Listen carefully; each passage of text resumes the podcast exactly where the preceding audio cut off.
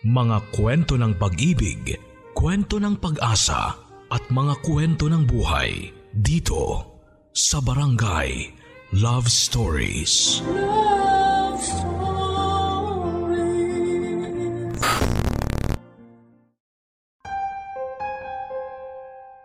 Anumang kabutihan o kasamaan na gawin mo sa kapwa ay pwedeng bumalik sa iyo. May good and bad karma na tinatawag. Kaya kailangan nating pag-isipang mabuti ang mga desisyon na gagawin natin. Ikaw, anong maling bagay ang nagawa mo sa buhay na labis mong pinagsisihan sa bandang huli? Maraming kayang gawin at isakripisyo ang pag-ibig. Kaya nitong hamakin ng lahat, makuha lamang ang minimithing kagustuhan. Ang iba pa sa atin ay handang gumawa ng mali maging masaya lamang kasama ang taong mahal niya. Pero huwag nating kakalimutan na bawat mali o kasalanan na ating ginagawa ay may kapalit na kaparusahan. Ang sulat na ating babasahin ay pinadala ng ating kabarangay na si Jenna, isang babae na umibig pero niloko ng kanyang minamahal. Pero binigyan niya ito ng isa pang pagkakataon sa kabila ng sitwasyon na mali sa mga mata ng tao. Naging pangalawa siya sa buhay ng lalaking minamahal niya. Pinili niyang maging kabit para lamang maging masaya siya kahit na may masaktan pa siya na ibang tao. At nang dahil doon ay isang sumpa ang mabibitawan na kapalit ng kasalanan na kanyang ginawa Sumpa na hindi lamang sisira ng kanyang mukha kung hindi pati na rin ng kanyang buhay. Gusto mo na bang makilala si Jenna at ang tao na sumumpa sa kanya? Handa ka na bang mainis, maiyak at matakot sa kwento ng buhay niya? Minsan ba ay nagmahal ka na rin sa maling oras at pagkakataon? Nakasakit ka na rin ba ng ibang tao ng dahil lamang sa sarili mong kaligayahan? Handa ka bang ipaglaban ang isang maling pagmamahalan? O bibitaw ka na lamang at gagawa ng tama? Si Jenna kaya anong pinili niyang gawin sa bandang huli?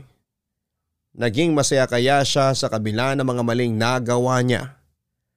Manalaman natin ang sumpang natanggap niya dito sa mga kwento ng pag-ibig, buhay at pag-asa sa nangungunang Barangay Love Stories. Dear Papa Dudut, Kapag nagmamahal tayo ng sobra ay nagiging bulag tayo sa kung ano ang mali at tama. Minsan nga ay alam nating mali ay pinagpapatuloy pa rin natin kasi doon tayo masaya. Mahirap naman kasi talagang pigilan ng kung ano man ang sinisigaw ng ating puso. At mas mahirap diktahan ng puso sa kung sino ang dapat nitong mahalin. Kaya mas nanaisin nating maging masaya kahit ang kapalit ay pagkasira ng ibang tao. Magandang araw sa iyo Papa Dudut, itago niyo na lamang ako sa pangalang Jenna, 31 years old, taga Mindoro at dating nagtatrabaho sa bangko. May ilang ulit ko rin pinag-isipan kung dapat nga ba akong sumulat sa inyo sa dinami-rami na mga nangyari sa buhay ko. Etong parte pa talaga na isi-share ko ngayon ang naisipan kong isulat. Ang parte ng buhay ko na matagal ko nang gustong kalimutan pero bago ko tuluyang ibaon sa limot ang lahat. Ikakwento ko muna sa inyo para man makapag-iwan ako ng kaunting aral sa mga kabarangay na nakikinig ngayon. Sa Maynila po ako nagtatrabaho noon nang makilala ko si Joe Papadudut. Magkatabi lang halos ang building na pinagtatrabahuhan namin. Naging close kagad kami sa isa't isa nang magkasabay kaming kumain sa isang fast food chain. Mabait siya, matipuno ang pangangatawan at talaga namang gwapo sa paningin ko. Kaya nga nang ligawan niya ako ay hindi na ako nagpakipot pa. Sinagot ko na kagad si Joe at naging boyfriend Papa Dudut.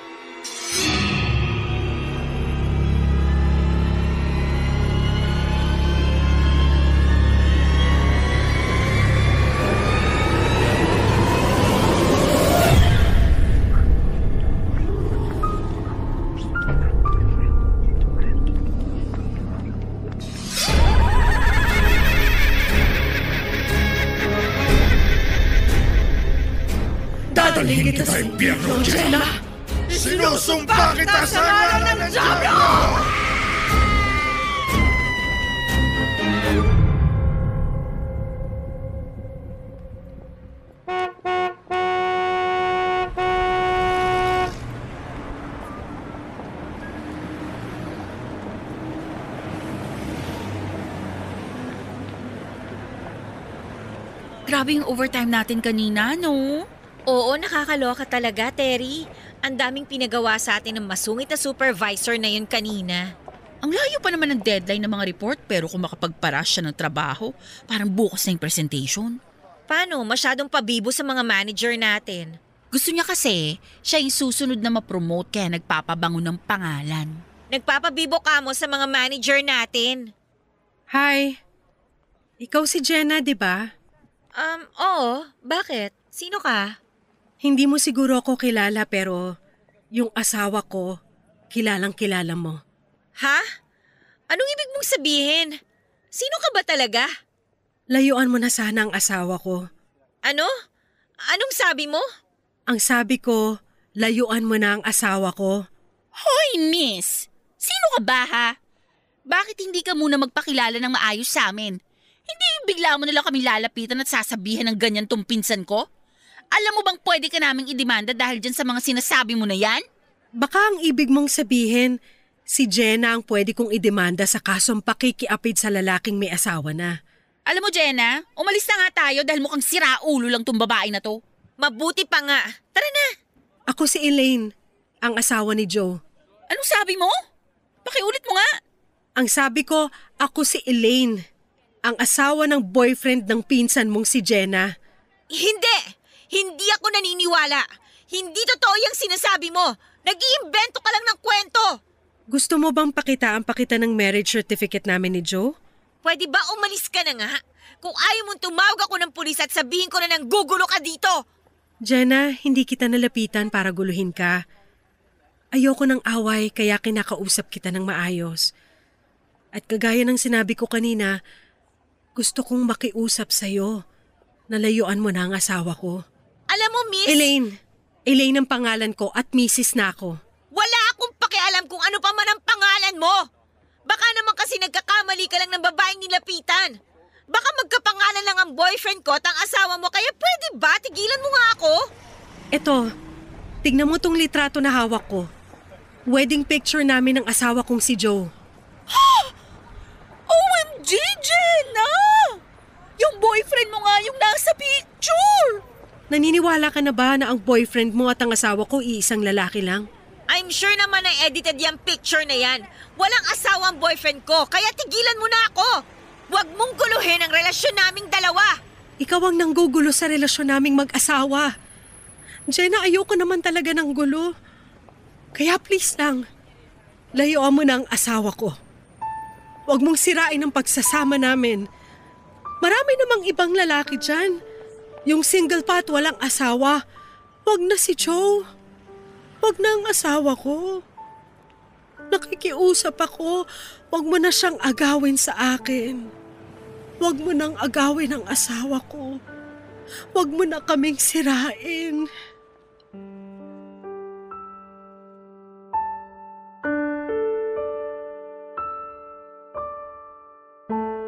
Papadudot hindi ako makapaniwala noon sa sinasabi sa akin ng babaeng si Elaine na asawa raw siya ng boyfriend kong si Joe. Siyempre bago ko sinagot si Joe ay kinilala ko na rin naman muna siyang mabuti.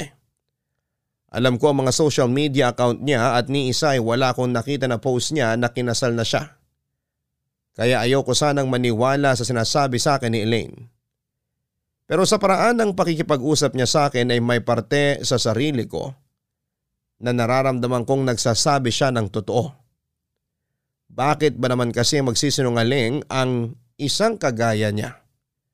Tapos may litrato pa siya na mukha nga silang kinasal ni Joe sa loob ng simbahan. Siguro'y kaya hindi rin kagad ako makapaniwala sa sinabi niya ay dahil na rin sa itsura niya. Medyo maliit lang siyang babae papadudot. Nang lumapit siya sa akin noon ay nakasuot siya ng pantalon at maluwag na t-shirt. Bahagyang nakapuyod ang kulot niyang buhok at oily pa ang kanyang pisngi. Para bang ang layo ng lugar na pinanggalingan niya dahil mukha siyang pagod at puyat. Na hindi niya man lang nagawang maglagay ng powder sa pisngi niya. Napakalayo niya sa itsura ko. Kung mahilig ako mag-makeup at magsuot ng mga usong fitted na dress, si Elaine naman ay mukhang losyang na napag-iwanan na ng panahon. Kaya hindi ko maisip kung paano ba siya papatulan at magiging asawa ni Joe papadudot. Anong ginagawa mo dito sa apartment namin, Joe? Hindi mo kasi sinasagot ang mga tawag ko, Beb. Pwede ba? Huwag mo nga akong tinatawag na ganyan. Ano ba kasing problema? Bakit hindi ka man lang nagre-reply sa mga text o chat ko mula kahapon? Hindi mo rin sinasagot ang mga tawag ko. Ano pa bang dapat nating pag-usapan? Jenna, hindi ko maintindihan. Bakit ka ba nagkakaganyan? Ah, wala ka talaga naiintindihan sa nangyayari ngayon ano? Oo, dahil okay naman tayo na magkausap tayo sa tawag kahapon ng umaga. Tapos bigla ka na lang hindi sumasagot sa mga tawag ko kagabi. Naguguluhan ako. Hindi ko alam kung bakit bigla ka na lang nagkakaganyan. Gusto mong maintindihan kung bakit nagkakaganito ko? Oo nga. Kaya nga ako nandito para ayusin ko ano man ang gumugulo sa relasyon natin ngayon. Oh, eh bakit hindi mo muna ayusin ang relasyon nyo ng asawa mo bago ang relasyon nating dalawa? Ha? Asawa? Subukan mo mag-deny at magsinungaling sa akin, Joe. Kukunin ko talaga yung malaking gunting namin para putulin niyang dila at pagkalalaki mo. Te- teka, paano mo nalaman ng tungkol kay Elaine? Hinarang kami ni Terry na makalabas na kami ng opisina kagabi at doon niya ako kinausap. Sinabi niya sa akin ang lahat ng tungkol sa inyong dalawa. Walang yaka, Joe! Ginawa mo pa talaga akong kabit mo sa loob ng tatlong buwan na relasyon nating dalawa. Jenna, sorry pero makinig ka muna sa akin. Ano pa bang dapat kong marinig mula sa'yo? Eh alam ko na nga ang lahat eh. Alam ko nang kasal ka at ginawa mo akong kabit mo. Nakita ko pa nga yung wedding picture ninyo ng asawa mo. Kaya wala na akong dapat pang pakinggan na kahit ano mula sa'yo. Oo, kasal ako. Pero hindi naman ibig sabihin nun na hindi na kita mahal. Ay wow! Dapat pala mag-thank you pa ako kasi minahal mo ko kahit kabit mo lang ako. Kahit kailan naman kasi hindi ko talaga minahal si Elaine. Pwede ba, Joe? Pinakasalan mo ang babae na yun at nagsasama kayo sa iisang bahay hanggang ngayon. Tapos sasabihin mo na kahit kailan hindi mo siya minahal? Iba ka rin naman talaga eh, no? May tama na yata yung ulo mo eh. Dahil yun nga ang totoo. Magkatrabaho kami ni Elaine sa unang kumpanya na pinasukan ko. May isang beses na nagkaroon ng party pagkatapos ng trabaho namin. Nalasing ako tapos may nangyari sa aming dalawa. Nabuntis ko siya at sinugod ako ng tatay niya sa bahay ko. Pagkatapos tinutukan niya ako ng baril. Tinakot niya ako na kung hindi ko pakakasalan si Elaine, papatayin niya ako. Wala akong nagawa. Pinakasalan ko si Elaine kahit hindi ko talaga siya mahal. At kahit kailan, hindi ko siya magagawang mahalin lalo na mula nung nakilala kita. Pero bakit hindi mo sinabi sa akin nung una pa lang yung tungkol sa kanya? Kapag ba nalaman mo na may asawa na ako, kakausapin mo pa rin ako? Papansinin mo pa rin ako? Mamahalin mo pa rin ba ako? Di ba hindi na? Pero nagsinungaling ka pa rin at ginawa mo akong kabit mo! Hindi mo alam kung gano'ng kasakit sa akin yon! Hindi ko naman talaga ginusto magsinungaling sa'yo. Ang gusto ko lang, mapalapit ako sa'yo. Ang mahalin mo ako. Jenna, sorry kung nasaktan kita o nasasaktan kita hanggang ngayon. Pero maniwala ka sa akin na ikaw lang talaga ang mahal ko. Ikaw lang at wala nang iba. Sino bang may sabi na habang buhay ka magiging pangalawa sa buhay ko? Ikaw nga mahal ko, hindi ba? Siyempre, ikaw yung pipiliin ko na makasama. Hihiwalayan ko si Elaine para sa'yo. Sigurado ka? Gagawin mo yon? Oo! Kasi nga kahit kailan, hindi ko naman talaga siya minahal. Wala rin kaming anak dahil nakunan siya noong ikaapat na buwan ng pagbubuntis niya. Patay na rin ang tatay niya, kaya wala nang pwede pang manakot sa akin ngayon. Jenna, ikaw ang nagbigay ng dahilan para kumawala na ako sa relasyon namin ni Elaine. Kaya please naman oh, ayusin na natin yung sa ating dalawa. Ikaw lang talaga ang mahal ko. Ikaw lang, Jenna.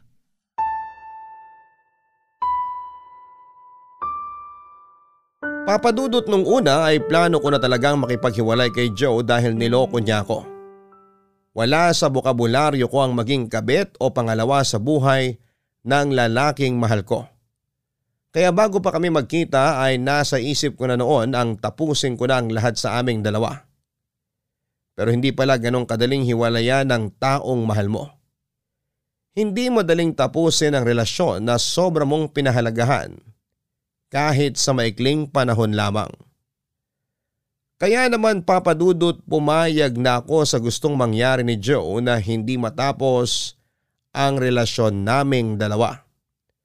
Pumayag na ako na maging pansamantalang pangalawa sa buhay niya. Alam ko naman na tuto pa rin niya ang pangako niya.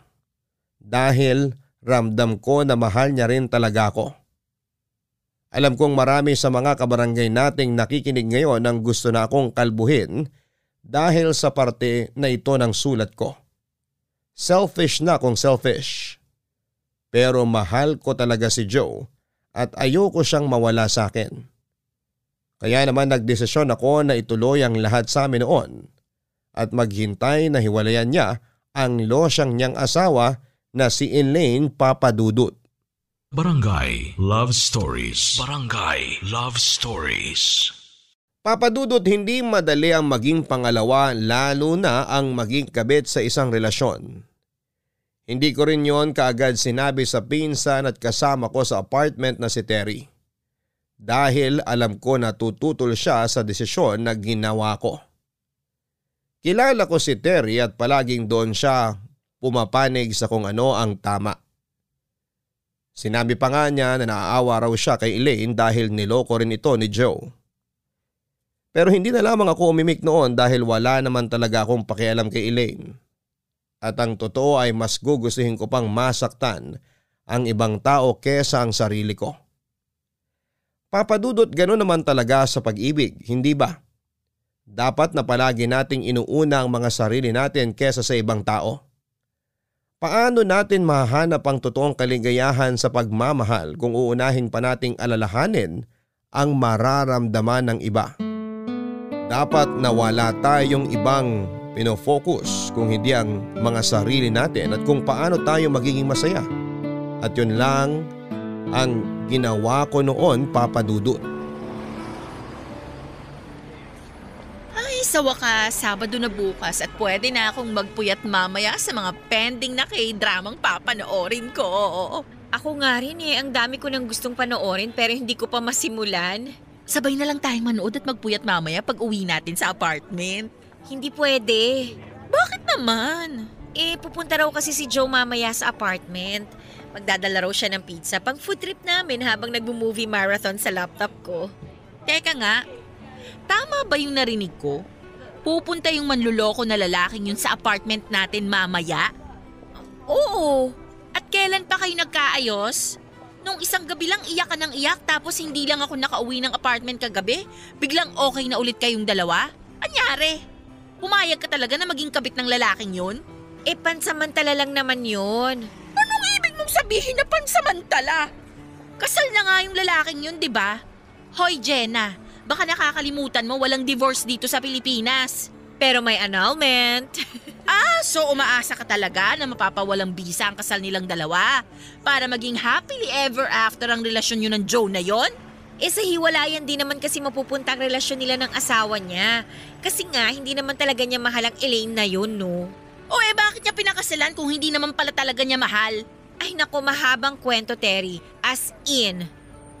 Jenna? O eto na nga ang sinasabi ko eh. Ikaw na naman? Ay nako, Terry. Mabuti pa doon na lang tayo sa kabila maghintay ng taxi. Kasi mukhang walang dadaan sa pwesto na to. Jenna, sandali lang. Mag-usap muna Bitawan tayo. mo nga kamay ko. Wala tayong kahit anong dapat pag-usapan. Ano pa bang gusto mong gawin ko? Ano bang sinasabi mo? At saka pwede ba, huwag kang umiyak-iyak dyan.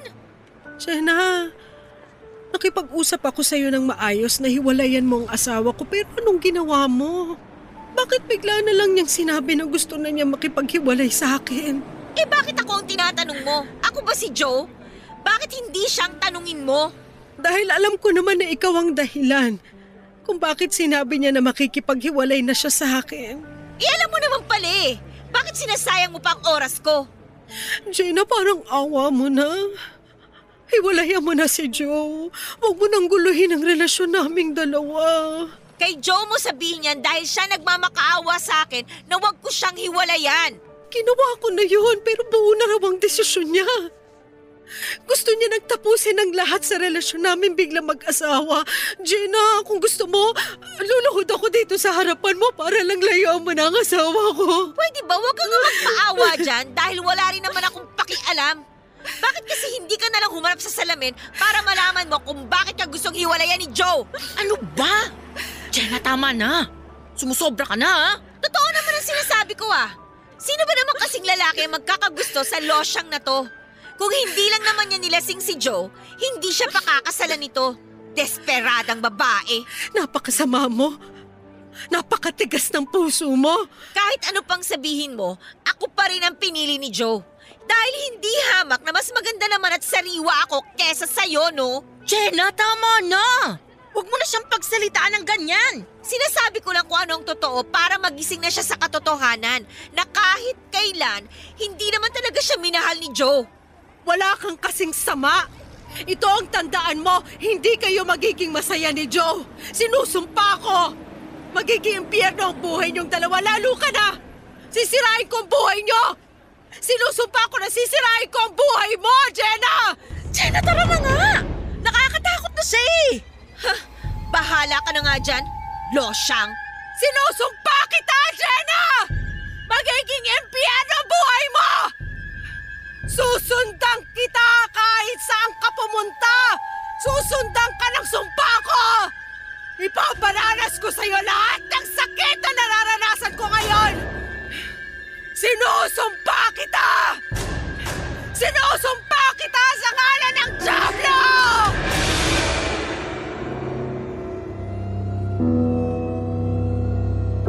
Sa totoo lang papadudot ay medyo kinilabutan ako sa mga salitang lumabas mula sa bibig ni Elaine. Nakita ko rin ang matinding galit at sakit sa lumuluhan niyang mga mata. Nakaramdam ako ng awa nang mapaluhod na lamang siyang umiiyak ng iwanan namin ni Terry. Siyempre hindi naman ganong katigas ang puso ko para hindi siya kaawaan. Pero hindi ibig sabihin noon na bibitawan ko na si Joe lalo na at ako ang pinili nito. Papadudot naniniwala ko noon na kami talaga ni Joe ang para sa isa't isa. Hindi naman kami magkakagustuhan kung walang dahilan ang espesyal na nararamdaman namin. Ang sabi nga ni Joe hindi naman daw niya talaga mahal ang asawa niya.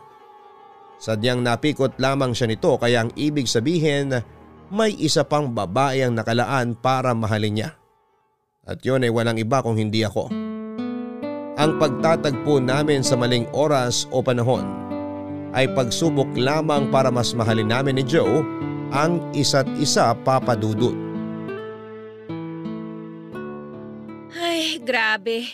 Nakakapagod namang maglinis ng banyo. Dapat pala si Terry na lang pinaglinis ko. Kasi ako naman na naglinis nung nakaraang linggo. Ay, ang mabuti pa, magpalibre na lang ako sa kanya ng dinner para naman makabawi siya sa akin. Ay, si Terry siguro yung kumakatok sa may pinto. Naiwan niya na naman siguro yung susi niya. Makalabas na nga ng kwarto nang mabuksan ko ang pinto. Sandali lang, Terry! Kung makakatok naman dyan, parang gutom na gutom lang. Bakit pa kasi palagi mo nalang nakakalimutan ng... Elaine? Anong ginagawa mo dito? Paano mo nalaman ang address ko? Sinira mo ang buhay ko, Jenna. Ha? Sinira mo ang buhay ko, kaya sisirain ko rin ang buhay mo. Pwede ba? Umalis ka na nga dito. Kung hindi, ipapabarangay talaga kita. Bakit ba napakatigas ng puso mo? Bakit hindi ka naawa sa akin? Umalis ka na! Kung hindi tatawag na talaga ako ng barangay tanod! Nakiusap ako sa'yo. Nagmakaawa. Pero anong ginawa mo? Inagaw mo pa rin ang asawa ko. Mga agaw kang babae ka! Uy, teka, Elaine! Bakit ka pumapasok? Ano ba? Sinasabi ko sa'yo, ipapabarangay talaga kita! Umalis ka na dito! Lumabas ka na! Ikaw ang sumira ng buhay ko, Jenna. Sinira mo ang pagsasama namin ni Joe. Inagaw mo sa akin ang asawa ko. Kaya gagawin ko ang lahat para masira rin ang buhay mo! Sinabi ko na sa'yo na si Joe ang lapit ang lapit sa akin. Kaya siya dapat ang inaaway mo at hindi ako. Sinusumpa ko na magbabayad ka. Sisirain ko rin ang buhay mo. Sisirain ko ang mukha mo para hindi ka na magustuhan ng asawa ko! Ano ba, Elaine? Bitawan mo yung kutsilyo na yan! Papatayin kita, Jenna! Papatayin kita para magsama na tayo sa impyerno! Wala akong kasalanan sa'yo! Kaya wag mo akong ganituhin! Bitawan mo ang kutsilyo na to! Ah!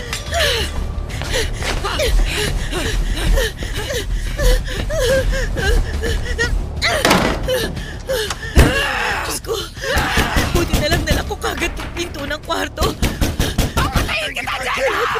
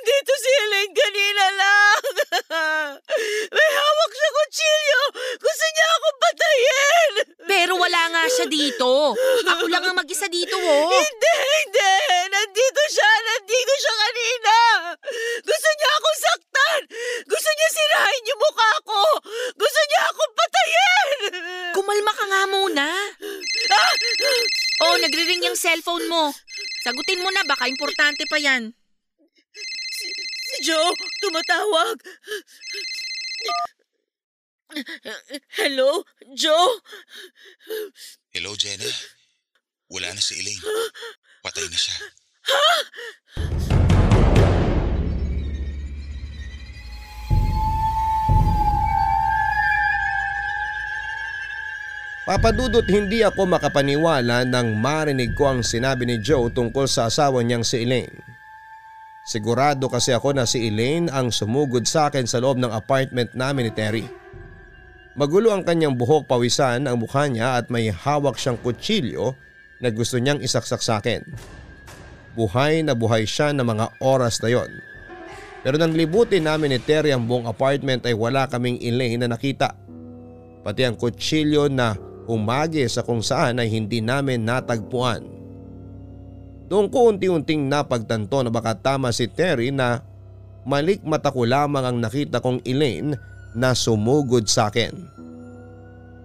Papadudot nang matapos ang pag-uusap namin ni Joe sa cellphone na tungkol sa pagkamatay ni Elaine dahil aksidente itong nakuryente. Sa loob ng bahay ay biglang bumalik sa isipan ko ang naging huling pag-uusap namin. Ang pagmamakaawa ni Elaine sa akin na hiwalayan ko na si Joe. Nakaramdam ako ng pagka-guilty dahil pakiramdam ko. Ako ang dahilan kung bakit siya namatay. Pero sa kabilang banda ay pilit ko rin kinukumbinsi ang sarili ko na wala akong kasalanan. Dahil hindi ako ang gumawa ng paraan para mamatay siya sa pagkakakuryente. Katangahan niya kung bakit yon nangyari. Isa pa ay bakit ko naman susundin ang pakiusap niya noon na hiwalayan na si Joe. Eh ako nga ang pinili nitong mahalin. Kung nagkataon na siya ang pinili ni Joe ay tatanggapin ko yon at hindi na ako maghahabol pa. Pero malas niya at swerte ko naman na ako ang mahal ng lalaking parehong tinitibok ng puso namin ni Elaine. At kapag alam nating mahal tayo ng taong mahal natin, Wala tayong dapat na gawin kung hindi suklian at ipaglaban yon. At yon lang naman ang ginawa ko noon papadudot. Tinanggap ko ang pagmamahal ni Joe at sinuklian ng doble kahit pa may asawa na siya papadudot. Barangay Love Stories. Barangay Love Stories. Papadudot pagkatapos mailibing ni Elaine ay muling naging tahimik ang relasyon namin ni Joe. Hindi ako pumunta sa burol o libing pero sinabi ni Joe na halos walang pumuntang kamag-anak si Elaine para makiramay. Patay na rin kasi ang tatay nito at wala nang ibang kilala pa si Joe na kamag-anak ng asawa niya. Kaya nga dalawang araw lang ang naging burol at pagkatapos ay libing na kaagad. Pagkalipas lang din ng ilang linggo ay unti-unting nabawasan ang pagka-guilty na nararamdaman ko noon. Siguro kasi sinasabi rin ni Joe na wala namang may gusto sa amin nang nangyari kay Elaine. Hindi kaming dalawa ang may kasalanan kung bakit ito namatay. Sinabi rin ni Joe na baka nakatadhana yung mangyari para hindi na kami mahirapan pang dalawa sa relasyon namin. Kumbaga ay oras na talagang mawala ni Elaine dahil oras na rin para magpatuloy ang masaya at tahimik naming relasyon ng boyfriend ko papadudot.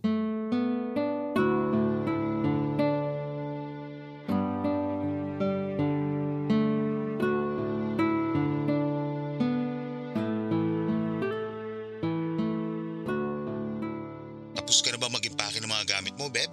Hindi pa pero malapit na ako matapos dito. Anong oras mo pala ako susunduin? Siguro bago mag alas 8, nandyan na ako sa apartment nyo. Okay, magdala ka na rin ng pagkain kasi pauwi na si Terry. Dito na tayo mag-dinner bago tayo umalis mamaya. May gusto ko bang ipabili sa akin? Wala naman, Beb. Ikaw nang bahala. Okay, sige. Baba ko muna tong tawag. I love you. I love you too, Beb. Bye. Ay, kabayo! Ano ba yun? Nakauwi na ba si Terry at may bumabagsak na gamit sa kusina? Makalabas na nga muna ng kwarto.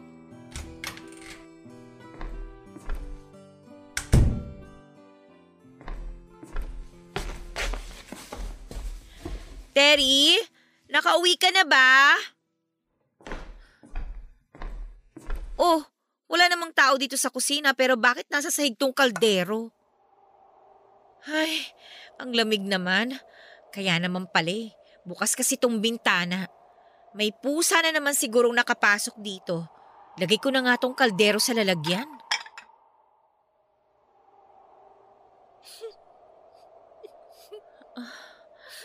Sino yung umiiyak? Sa labas ba ng bahay yun ang gagaling? Bakit bang lamig? Hindi naman ganun kalakas ang hangin na pumapasok sa bintana ah. Ni hindi nga gumagalaw yung kurtina namin.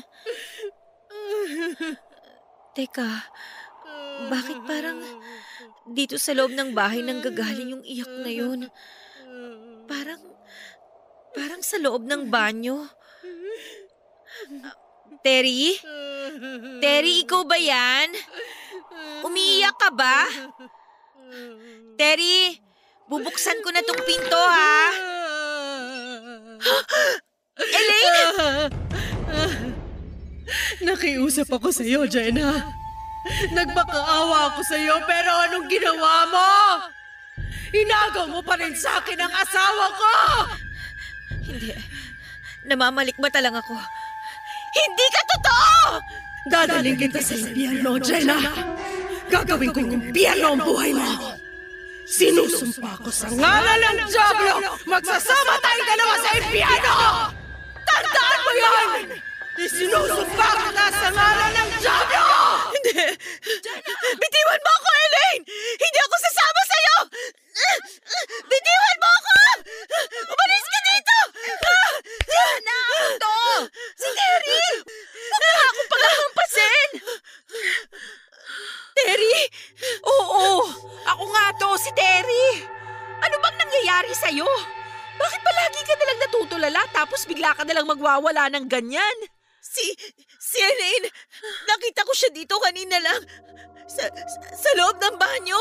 Ayan ka na naman, Jenna. Paano mangyayari ang sinasabi mo? Ipatay na nga yung tao. Eh, hindi ko alam. Basta narinig ko siyang umiiyak. Tapos, ta- tapos nakita ko siyang nandyan sa loob ng banyo. Maniwala ka naman sa akin, Terry. Nakikita ko talaga si Elaine. Alam mo, tama na. Baka nagigilty ka lang sa nangyari sa kanya. Tapos ka na ba mag-ayos ng gamit mo? Kung hindi, balik ka na sa kwarto. Tutulungan na kita. Papadudot hindi ko alam kung parte pa rin ba ng pagkagilty ko ang mga kakaibang nararamdaman ko. Pati na ang mga nakikita ko. May mga oras kasi na nakikita ko si Elaine sa loob ng apartment namin. Minsan ay nasa loob siya ng malaking tukador at nakabigti doon. Minsan naman ay sa loob ng banyo at dugo ang umiiyak doon. O kaya ay sinasakal niya naman ako sa bangungot ko. Lahat yun ay parang totoo dahil nararamdaman ko ang bawat pananakit na ginagawa niya sa akin. Nakikita, naririnig at nararamdaman ko talaga si Elaine papadudot. Hindi naman ako matatakoting tao. Hindi rin naman ako mahilig manood ng mga nakakatakot na pelikula o magbasa ng mga katatakutan. Hindi po ako naniniwala sa kahit na anumang kababalaghan pero habang tumatagal noon, ay nag-iiba ang takot na dala sa akin ng mga nakikita at nararamdaman ko. Ganon pa man ay pilit ko pa rin pinagsasawalang bahalang lahat. At iniisip ko na baka napaparanoid lamang ako.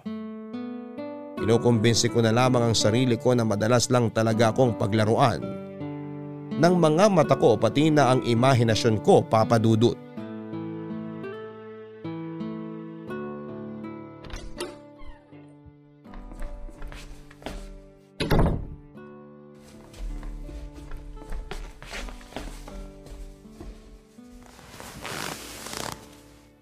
Beb, ang laki rin pala nitong bahay mo, no? Hmm, sakto lang. Pero yan din ang sinasabi ng mga kaopisina ko kapag dinadala ko sila dito para mag-inuman kami. Sa'yo na talaga tong bahay na to? Oo, regalo kasi ito ng tatay ni Elaine nung araw na kinasal kami. Ibig sabihin, kay Elaine ang bahay na to? Ha? Hindi no.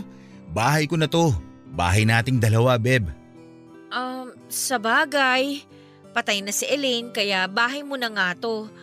Pero matanong ko lang, paano kapag nagpakasal na tayo at magkakaroon na tayo ng anak, dito pa rin ba tayo titira?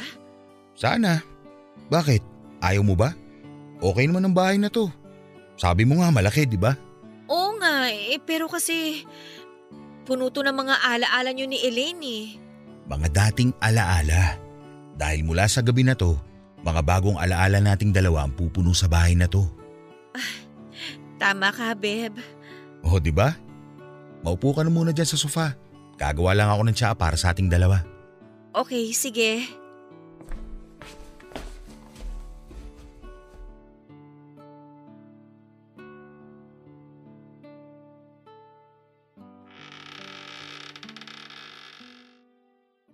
Bakit biglang bumukas yung pinto sa kwarto na yon? May ibang tao ba dito sa bahay na to? Beb, may kasama ka ba dito sa bahay? Wala, Beb. Tayong dalawa lang nandito sa bahay. Ah, ganun ba? Okay, sige. Ano eh, bigla kasing bumukas yung pinto dun sa kwarto. Isasara ko na lang ha.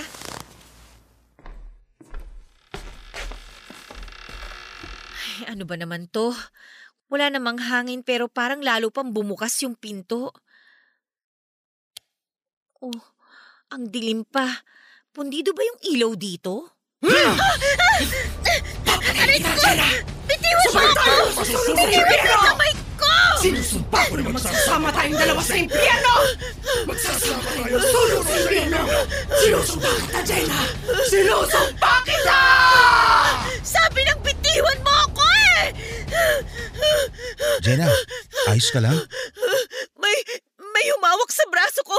Eh, hindi ko siya nakita dahil madilim sa loob ng kwarto. Pero sigurado ako, sigurado akong boses ni Elaine yung narinig ko! Ha? Ano sinasabi mo? Teka, bakit nga ba ang dilim dito sa kwarto? Lumabas nga muna tayo. Ano ba talaga nangyari, Jenna? Bigla kasi bumukas yung pinto. Tapos lumapit ako para isarado yun. Bigla na lang may kamay na humila sa akin papasok sa loob ng kwarto. Wala akong makita kasi madilim sa loob. Pero sigurado talaga ako. Sigurado ako na boses si Ellen yung narinig ko. Imposible yun. Wala na si Elaine. Kaya paano pa maririnig ang boses niya? Yung ilaw naman sa kwarto, baka pundido lang yun. Papalitan ko na lang mamaya. Ang alam ko, may reserba pa akong bumbilya dyan. Joe, sabihin mo nga sa akin, may lahi bang mambabarang ang asawa mo? Ha? Wala. Yata. Hindi ko alam pero bakit mo ba natanong yan? Joe! Huwag mo akong tawanan dahil sigurado ako si Elaine talaga yung nakikita at naririnig ko. Hindi ko alam kung paano nangyayari yon. Pero pakiramdam ko talaga, mababaliw na ako ng dahil sa asawa mo. Okay, fine. Sorry kung natawa ako. Mag-relax ka lang kasi muna, Jenna. Alam mo, siguro nagigilty ka lang dahil sa nangyari kay Elaine. Pero uulitin ko na wala kang kasalanan sa pagkamatay niya. Wala tayong kasalanan. Hindi natin ginusto ang nangyari sa kanya. Kaya i-relax mo ang sarili mo. Huwag mo na siya masyadong isipin para hindi ka na rin maparanoid nang dahil sa kanya.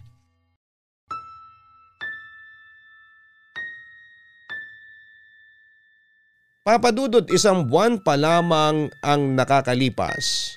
Mula nang mailibing si Elaine, nangyayain ako ni Joe na magsama na kami sa bahay niya. Hindi ko na yon pinag-isipan ng matagal at kaagad akong pumayag. Gusto ko rin kasi siyang mas makilala pa kaya naman hindi na ako tumanggi pa. Sabi nga nila di ba eh magagawa mo yon kapag nagsama na kayo sa iisang bubong. Kaya naman dala ang mga gamit ko ay sumama na ako kay Joe. Wala namang problema sa pinsang kong si Terry dahil hindi rin naman kalakihan ang binabayaran niyang upa sa apartment na inalisan ko. Kaya lang papadudod sa pagtira ko sa bahay kung saan ay tumira din si Elaine.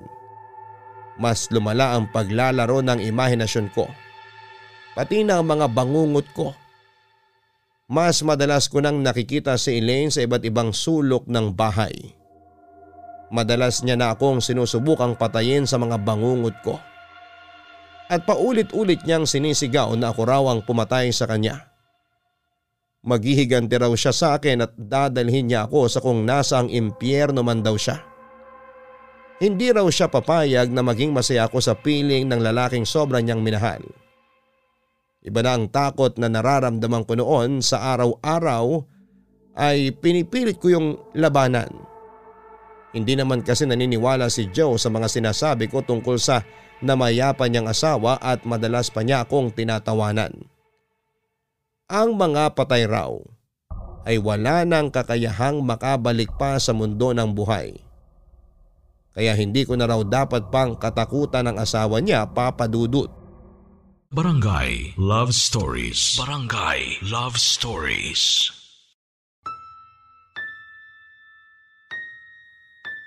Papadudod sa kabila ng mga kababalaghang nararanasan ko sa bahay na yon. Hindi pa rin ako nagpatinag at naging masaya pa rin ako kasama si Joe. Pinaparamdam niya rin sa akin na mahal na mahal niya ako. At nagpaplano na rin kaming magpakasal pati na ang pagbuo ng baby. Pinakilala na rin niya ako sa pamilya niya at wala akong nakita na pagtutol sa mga ito para sa relasyon namin. Narinig ko pa nga ang mga kapatid niya na hindi hamak na malaki raw ang ganda ko kesa kay Elaine.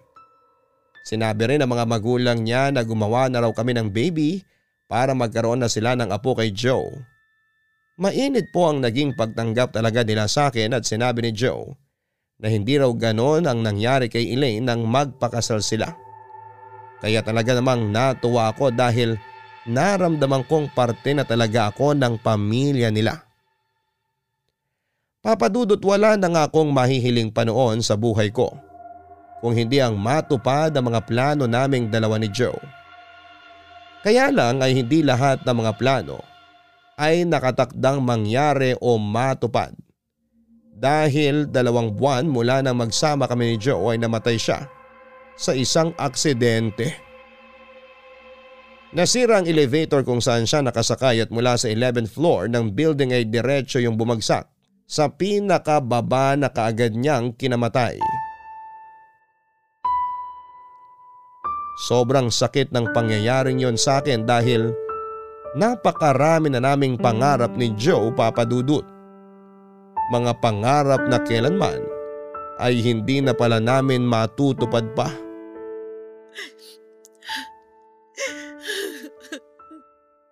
Sobrang miss na miss na kita, Joe. Itong litrato na hawak ko ngayon, ito yung kauna-unahang litrato nating dalawa. Bakit ba kasi iniwan mo kagad ako?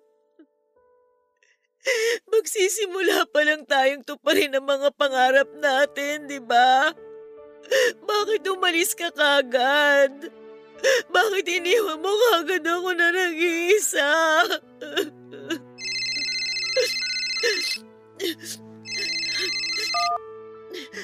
Hello? Terry? Jenna? Umiiyak ka na naman ba? Hindi, ano lang. Sinisipon lang ako. Ay, huwag ka na magsinungaling sa akin. Alam ko naman na umiiyak ka na naman. Ayos lang ako. Huwag ka mag-alala. Paano ako hindi mag-aalala? Eh wala kang kasama dyan sa bahay. Basta, malapit na ako. Hintayin mo na lang ako dyan. Naayos mo na ba yung mga gamit mo? Oo, nandito lang ako sa may sala. Nililigpit ko lang din yung ibang mga litrato namin ni Joe para maisama ko sa gamit ko. Okay, sige. Hintayin mo na lang ako dyan ha. At please, huwag ka nang masyadong umiyak.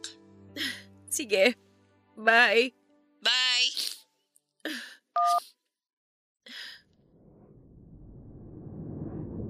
Mararanasan mo ang impyerno.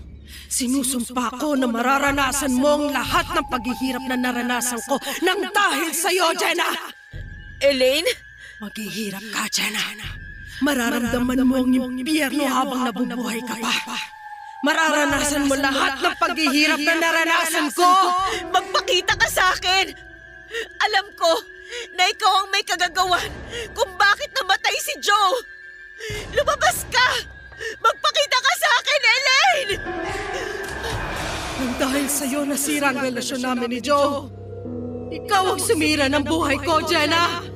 Kaya sisirain ko rin ang buhay mo. Papatayin kitang babae ka at dadalhin sa impyerno kung nasan ako ngayon! Elaine, dyan ka lang! Huwag kang lalapit sa akin! O bakit parang natatakot ka ngayon? Jenna, pinag-uusapan kita ng ilang beses. Nagmakaawa pa ako sa'yo na huwag mong sirain ang relasyon namin ni Joe. Nagmakaawa ako sa'yo na huwag mong agawin ang asawa ko. Pero anong ginawa mo? Wala naman akong kasalanan! Hindi ko kasalanan kung mas minahal ako ng asawa mo! Hindi ko sinabi sa kanya na ako ang piliin niya! Kaya magsama-sama na lang tayong tatlo sa impyerno. Papatayin kita, Jenna. At ako mismo magdadala sa kaluluwa mo sa impyerno. Ako magpapahirap sa'yo habang buhay! Elaine! Ito na ang impyerno ng sumpa mo, Jenna! Papatayin kita! At ako mismo maghahatid sa'yo sa impyerno! Hindi na ako. Hinga! Jenna!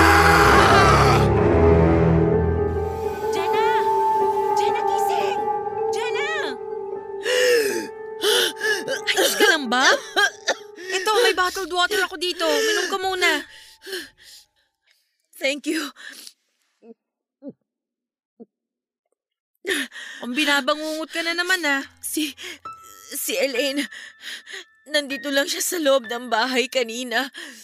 Ay, si Elaine na naman? Maniwala ka sa akin, Terry! Gusto talaga akong patayin ni Elaine!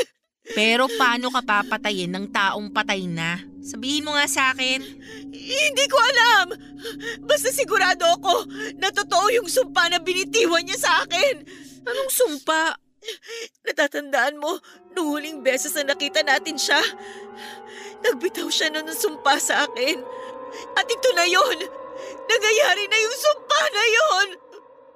Kaya bumalik siya kasi gusto niyang gawing impyerno ang buhay ko.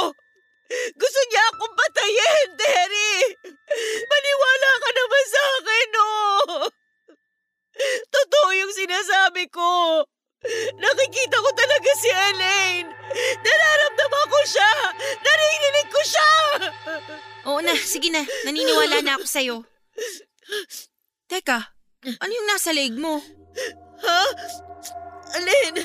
May mga butlig at saka parang sugat ba yung nasa leeg mo, Jenna? Hala, ano yun? Meron ka rin dito sa pisngi mo, oh. Parang nagnanaknak na mga sugat. Ano ba yan, Jenna? Medyo nakakadiri. Papadudot ng mailibing si Joe ay nag-decide ako na bumalik na lamang sa apartment kasama si Terry. Kay Terry galing ang suhestyon na yon na kaagad kong sinang-ayunan. Kasi hindi ko rin kayang manatili sa bahay na yon ang mag-isa. Hindi ko nang inaasahan na makakaranas pa ako ng kababalaghan sa uling oras ko sa bahay ni Joe. Parang totoong totoo yung bangungot na naranasan ko. Lalo na yung pananakal ni Elaine sa akin. Ramdam ko na gusto niya talaga akong patayin. Kaya naman kagad na akong umalis sa bahay ni Joe pero nagpaalam naman ako ng maayos sa pamilya niya. Sinabi nila na sila na raw ang bahala sa bahay na yon. Ilang araw lang ang lumipas ay napansin ko ang paglala ng mga butlig o sugar na tumutulo noon sa balat ko. Papadudot una, akala ko ay mga pimples lang yon dahil sa mukha ako unang tinubuan. Pero kumalat ang mga yon pati na sa iba't ibang parte ng katawan ko. Nagsisimula sa malit na butlig hanggang sa maging nana at magkakadikit pang tumutubo sa balat ko. Kapag pumutok ang isa ay puputok din ang katabi nito kasunod ang pagtubo ulit ng isa pang nana. Marami yung malagkit na likidong nilalabas kapag tinitiris ko hanggang sa maging dugo na. Doon ako nagsimulang magpakonsulta sa isang dermatologist dahil hindi na yon nagagamot ng kahit na anong pamahid na binibili ko. Kaya lang papadudod sa paglipas ng mga araw at linggo. Mas lalo lang lumala ang mga sugat na tumutubo sa katawan ko. Nakakailang balik na ako sa dermatologist at sinubukan ko pa na magpakonsulta sa iba pero wala pa rin nangyari. Kumalat lang yon lalo hanggang sa may mga braso at binti ko. Hindi na ako nakapagsusuot ng miniskirt o kaya ay sleeveless dahil kita ang mga sugat na yon sa balat ko. Mga nana na kapag pumuputok ay nagbibigay ng hindi kaaya-ayang amoy. Sobrang bumaba ang self-confidence ko lalo na nang maramdaman kong pinandidirihan ako ng mga katrabaho ko o iba pang tao na nakapaligid sa akin. Doon ko naisip papadudot na baka parte yon ng sumpang binitawan ni Elaine nang huli kaming magkita. Na totoo talaga ang sumpa. Dahil yon ang dahilan kung bakit nagsimulang maging miserable ang buhay ko. Nawala na ang pinakamamahal kong lalaki pati na ang iniingatan kong ganda. Nang dahil doon ay nag-decide ako na mag-vacation leave muna sa trabaho at umuwi ng probinsya namin kasama ang pinsan kong si Terry Papadudut. Buong maghapon ka nang nandito sa kwarto mo, Jenna. Di ka pa rin ba lalabas? Hindi na. Wala rin naman kasi akong gagawin sa labas eh. Pero marami tayong mga pinsan na pumunta dito sa bahay para makifiesta. Galing silang Maynila, umuwi dito sa probinsya para sa get-together nating magpipinsan. Kanina ka pa nga nila hinahanap sa akin eh. Sabihin mo na lang sa kanila na tulog ako. O kaya masama ang pakiramdam ko. Basta, hindi ako lalabas ng kwarto na to. Jenna, mag-iisang linggo na tayo dito sa probinsya. Pero wala kang ibang ginagawa kung hindi ang magkulong lang dito sa kwarto mo. Wala naman akong ibang dapat gawin.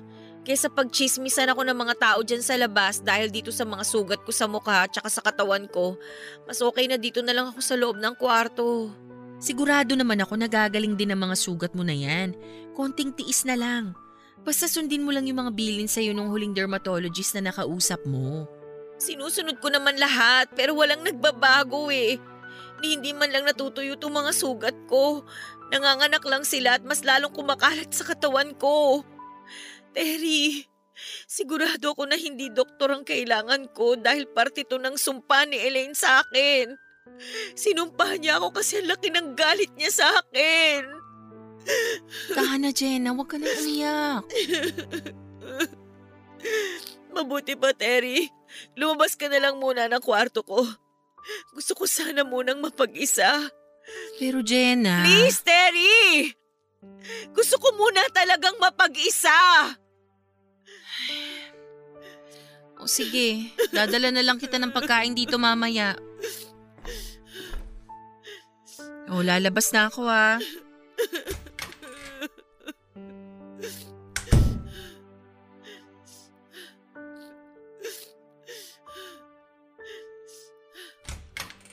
Terry, ano ba? Sinabi ko naman sa'yo na gusto ko mapag-isa, di ba? Bakit ba ang kulit mo? Jenna, ako to. Tita Rona, kayo po pala yan. Pasensya ka na kung pumasok ako dito sa kwarto mo. Sinabi kasi ni Terry na ayaw mo raw magpa-istorbo. Kaya naisip ko na kung kakatok ako, baka hindi mo rin ako papasukin. Ayos lang po. Okay lang ba kung lumapit ako sa'yo? Kayo pong bahala.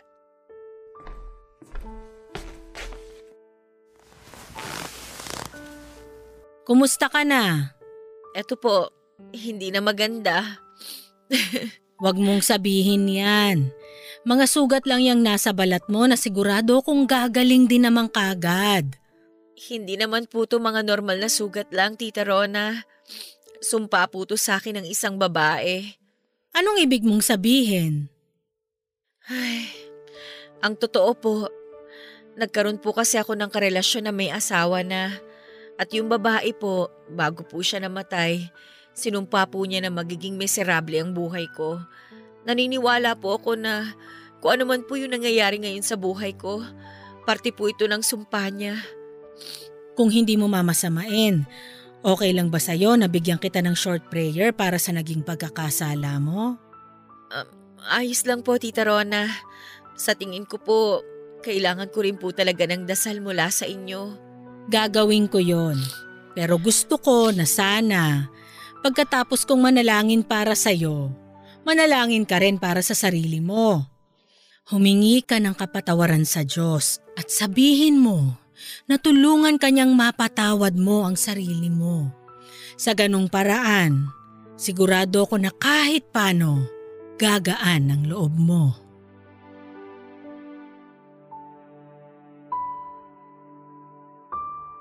Papadudot mahigpit akong niyakap ni Tita Rona kasunod ang pagbulog niya ng isang panalangin. Mahaba ang panalangin na binitawan niya at hindi ko alam kung bakit unti-unti ay gumaan ang pakiramdam ko noon. Bumabalik din sa isipan ko ang mga pagkakamaling nagawa ko. Mula sa mga kaibigan ko pamilya hanggang sa patina sa asawa ng namatay kong partner. Lalo akong napaluha dahil napakarami at napakalaki na pala ng mga naging kasalanan ko. Habang nagdarasal si Tita Rona ay nagsimula rin ako ng sarili kong panalangin. Humingi ako ng kapatawaran sa puong may kapal sa lahat ng mga naging pagkakasala ko. Lalo na sa pagiging kabit ko sa isang relasyon. Halos mapahagulhol ako noon habang patuloy ang pagdarasal ni Tita Rona Papadudut hanggang sa bigla na lamang akong makaramdam ng kakaiba sa katawan ko. May kung anong lumalabas na likido sa mga sariwang sugat ko at para akong nasusuka. Ilang saglit lang ay bigla na lamang na may lumabas sa bibig ko na parang tennis ball na gawa sa buhok na hindi ko alam kung paano nagkasya sa bibig ko. Kung ano-ano pa ang isinuka ko. Tubig, malagkit na kanin, mga buhok at kasunod noon ang muling paggaan ng pakiramdam ko. Yon ang kauna-unahang pagkakataon na nakaramdam ako ng ganon kagaan mula nang magkaroon ako ng sakit sa balat papadudot. Hindi ko na rin napigilan pa ang sarili ko na mas lalong maiyak. Yun yata ang unang pagkakataon na pinagdasal ko ang mga kasalanan ko. Yun ang unang beses na pinagsisihan ko ang mga maling nagawa ko sa buhay. Kaya rin siguro gumaan ang pakiramdam ko dahil Ni minsan, hindi ko yon sinubukan na gawin noon. Puro sarili at pagpapasarap lang ang ginagawa ko. Ni hindi ko inisip na naging makasalanan ako at dahil doon ay nakasakit ako ng mga tao. Papadudot pagkatapos ng araw na yon ay unti-unting natuyo ang mga sugat sa muka at katawang ko.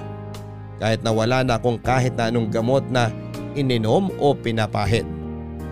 Doon sinabi ng pastorang si Tita Rona na pwedeng sumailalim raw talaga ako sa isang masamang sumpa na dulot ng matinding galit sa akin ng isang tao.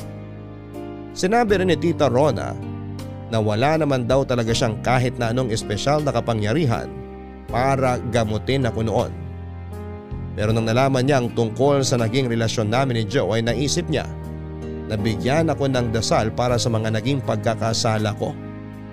Pinasabay niya na rin ako sa pagdarasal dahil alam niya na ako yung tipo ng tao na hindi mahiling magdasal o magsimba.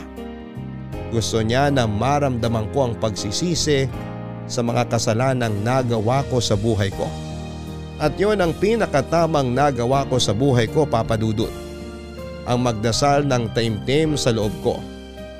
At magsisi ng tunay sa mga naging pagkakasala ko. Akala ko kasi sapat na yung pagdarasal na binibigkas lamang ng bibig ang mga salita ng Diyos. Pero hindi pa pala dahil ang pagdarasal ay dapat na ginagawa ng tao sa puso at may senseridad. Mas pakikinggan tayo ng puong may kapal kapag nararamdaman niya ang pagdarasal na ginagawa natin ay may halong pagmamahal at pagsisisi. Nagdesisyon din ako na mag-alay ng misa at padasal kina Joe at Elaine. Pinagdasal ko na sana ay parehong matahimik ang kanilang kaluluwa, lalo na si Elaine. Sa ngayon papadudot ay may pitong taon na ang nakalipas mula na mangyari ang lahat ng ito sa buhay ko.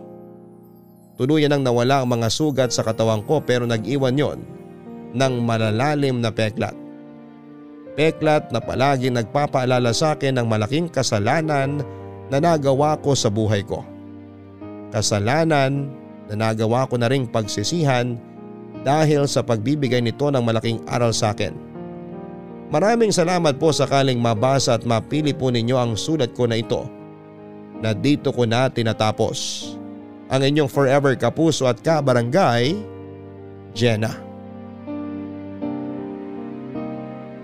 Maraming salamat Jenna sa pagsulat mo dito sa ating programa na Barangay Love Stories. May mga pagkakamali talaga tayong nagagawa minsan na mahirap itama. Dahil gusto natin ang ginagawa natin. Kumbaga eh kahit na alam nating mali ay pinagpapatuloy natin dahil yon ang nagpapasaya sa atin. Kahit alam nating may iba tayong nasasaktan ay patuloy lamang tayong nagpapakasaya. Pero lahat ng maling bagay ay palaging may kaparusahan. Lalo na kung nagdudulot yon ng matinding kirot at galit sa ibang tao.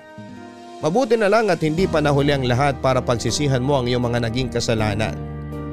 Palagi mo sanang tatandaan na kahit gaano kasarap ang isang pagkakamali, hindi kailanman ito magiging tama sa paningin ng tao, ng batas at ng Diyos. Hanggang sa muli ako po ang inyong si Papa Dudut sa mga kwento ng pag-ibig, buhay at pag-asa sa Barangay Love Stories number 1. Mga kwento ng pag-ibig, kwento ng pag-asa at mga kwento ng buhay dito sa Barangay Love Stories. Love Stories. Nagustuhan ng iyong napakinggan? Ituloy yan via live stream sa www.gmanetwork.com/radio.